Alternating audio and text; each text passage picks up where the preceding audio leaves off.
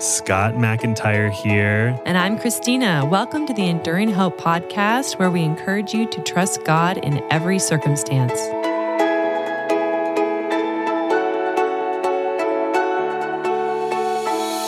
There's something about being at the beach that is special to so many people.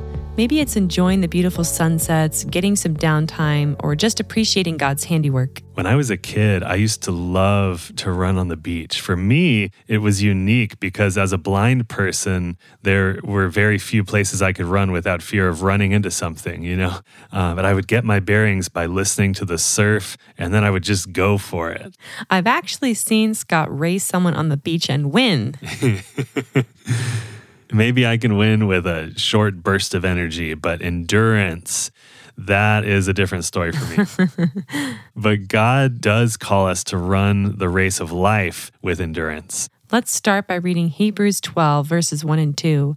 Therefore, since we are surrounded by so great a cloud of witnesses, let us also lay aside every weight and sin which clings so closely, and let us run with endurance the race that is set before us looking to Jesus, the founder and perfecter of our faith, who for the joy that was set before him endured the cross, despising the shame, and is seated at the right hand of the throne of God. It reminds me of one of those movies like Ben Hur or Gladiator, where athletes would compete in Roman coliseums. These events were a big deal, kind of like our Olympics or a big football game. You know, huge crowds would gather to cheer on their heroes. And that's the picture that the writer of Hebrews is painting here. We've talked before about who this great cloud of witnesses is, really heroes of faith. The list includes Noah, Abraham and Sarah, Isaac, Joseph, Moses, and others. Imagine having those people in the stands rooting for you, encouraging you in your faith. Well, in reality, they are. What a cool thought to carry around on a difficult day. It really is. Now, the next part of this passage is a challenge to be strong in your faith, where it says, Lay aside every weight and sin which clings so closely. Some people are carrying around a lot of emotional weight. It might be the heaviness of their past, the baggage of choices they now regret, or just the burden of life's daily challenges. But this verse calls us to freedom, to let go of regret, to not be overwhelmed by the past, but move away from the patterns of sin that weigh us down. The next part is very much an action verb. Run.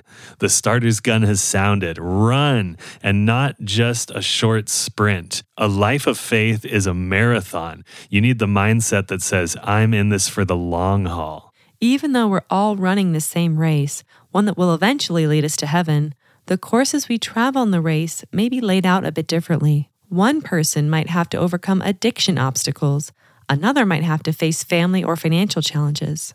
You might struggle with depression or a sense of inadequacy. Whatever path you're on, run with endurance. How do we do that? By looking to Jesus, the author and perfecter of our faith. The word that's translated here as author can also mean leader. So in this race, Jesus is out in front. He's the pace setter. We follow him, we run along behind him as he leads the way. Some translations of the Bible use the word finisher in place of perfecter. Not only does Jesus lead us, he leads to the finish line. Verse 3 adds to this message Consider him who endured from sinners such hostility against himself, so that you may not grow weary or faint hearted. See, Jesus recognizes that this run isn't easy, but is absolutely worth the effort. He has completed the race of faith, even though it meant enduring the shame of the cross. And now our brother, our companion in the race, is seated at the right hand of God. Jesus is cheering us on. What a great truth to embrace. You know, thinking back to running on the beach for a moment, and this is a big deal for a guy who's blind. I could run as fast as I wanted to without running into anything. No barriers, nothing to hinder or entangle me. It's hard to describe what a feeling of freedom that gave me, knowing that even though the sand beneath my feet was bumpy and unpredictable at times, nothing could take me down. And I think that's a lot like what Jesus wants for us. Look up in the stands, see all those heroes of faith rooting for you, cast off anything that slows you down or discourages you, then look up ahead. There's Jesus, motioning for you to follow him. He has already paved the way. So take courage be encouraged and run the race set before you today. Please be sure to follow and subscribe so we can share more encouragement with you in the weeks to come.